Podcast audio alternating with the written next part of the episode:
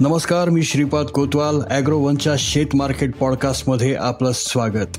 आपण ऐकताय market bulletin ज्यात असतात शेतमालाच्या मार्केटवर परिणाम करणाऱ्या राज्यातील आणि देशातील महत्त्वाच्या घडामोडी.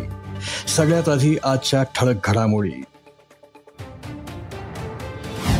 आंतरराष्ट्रीय बाजारात पाम तेलाचे दर नरमले. जागतिक तांदूळ उत्पादन वाढीचा अंदाज. गुऱ्हाळ घरांना जाणाऱ्या उसाला एफ आर पी मिळण्याची शक्यता. भारताकडून पहिल्यांदाच नारळ तेल घेण्याच्या चीनच्या हालचाली. आणि आंतरराष्ट्रीय बाजारात सध्या गहू टंचाई निर्माण झाली. त्यामुळे दर तेजीत आहेत परंतु ही गहू टंचाई केवळ याच हंगामात नाही तर पुढील दोन हंगामांमध्ये राहण्याची शक्यता व्यक्त होत आहे. यामागची नेमकी कारणे काय असू शकतात ऐकूयात बुलेटिनच्या शेवटी.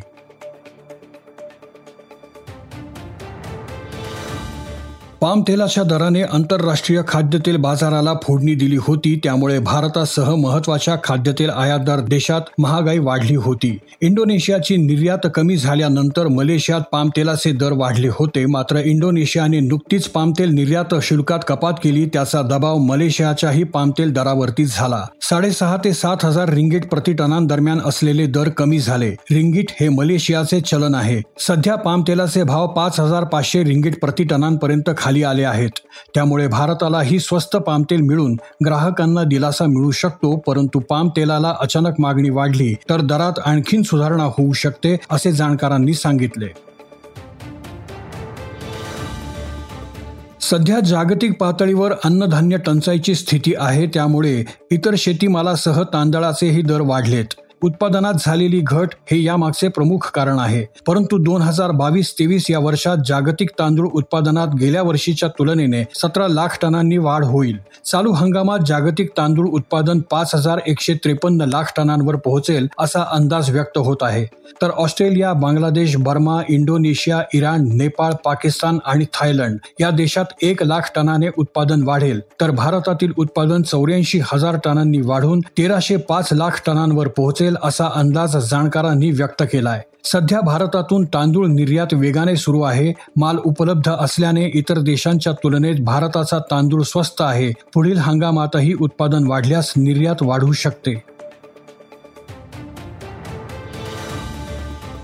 राज्यात गुऱ्हाळघरांची संख्या मोठी आहे. साखर कारखान्यांनी ऊस नेला नाही तर शेतकऱ्यांना गुराळघरांचा आधार मिळतो. मात्र या ऊसाला एफआरपी मिळत नाही. तसेच गुराळघरांना घातलेल्या ऊसाची किंमत एफ आर पी प्रमाणे दिली जाते अथवा नाही याबाबत राज्य सरकारकडे अधिकृत माहिती नाही. त्यामुळे गुऱ्हाळघरे आणि खांडसारी उद्योगाच्या ऊसाला एफआरपी लागू करण्यासाठी राज्य सरकारने अभ्यास समिती नेमली होती. साखर आयुक्त शेखर गायकवाड यांच्या अध्यक्षतेखाली नेमलेली ही समिती दोन महिन्यात आपला अहवाल सादर करणार आहे. या ऊसाला एफ आर पी लागू झाली तर ऊस उत्पादकांना मोठा दिलासा मिळेल. जागतिक पातळीवर नारळ उत्पादनात भारत आघाडीवर आहे.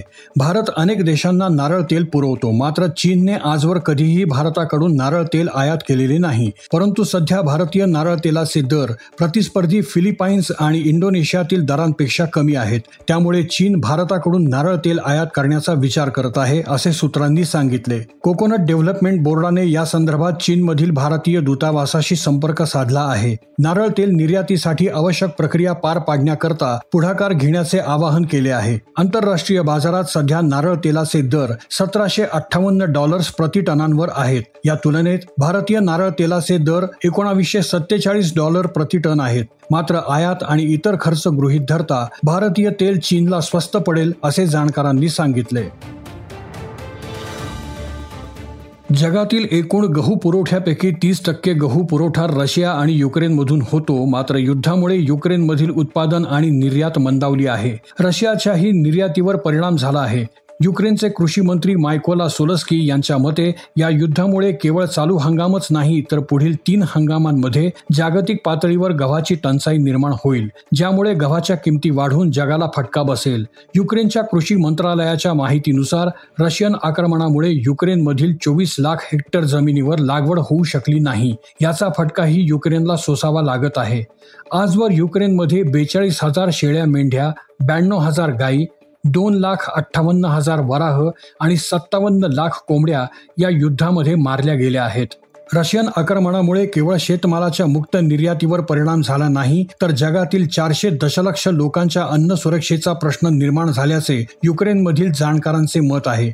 युक्रेनमध्ये मोठ्या प्रमाणात तेलबिया आणि अन्नधान्य पिकांचं उत्पादन होतं. मात्र चोवीस फेब्रुवारीपासून रशियाने सुरू केलेल्या आक्रमणामुळे युक्रेनची निर्यात ठप्प झाली आहे. कारण रशियाने युक्रेनमधील काळ्या समुद्रातील निर्यात मार्ग बंद केले. त्यामुळे युक्रेन रेल्वे नदी आणि रस्त्यावरून निर्यात करण्याचा प्रयत्न करतो आहे पण त्यात पूर्णपणे यश आले नाही. त्यामुळे जागतिक बाजारातील धान्य खाद्यतेल खत आणि ऊर्जेच्या किमतींमध्येही वाढ झाली आहे. गव्हाचे उत्पादन केवळ याच हंगामात नाही तर पुढील दोन हंगामातही कमीच राहण्याची शक्यता आहे. त्यामुळे जागतिक पातळीवर गहू टंचाई कायम राहून दर तेजीत राहतील असा अंदाज व्यक्त होत आहे. आज इथेच थांबूयात. अॅग्रोवनच्या शेत मार्केट पॉडकास्टमध्ये उद्या पुन्हा भेटू. शेतीबद्दलच्या सगळ्या अपडेट्ससाठी लॉग इन करा W W W dot Agrowon dot com या वेबसाईटवर. ॲग्रोवनच्या यूट्यूब फेसबुक आणि इंस्टाग्राम पेजला फॉलो करा. धन्यवाद.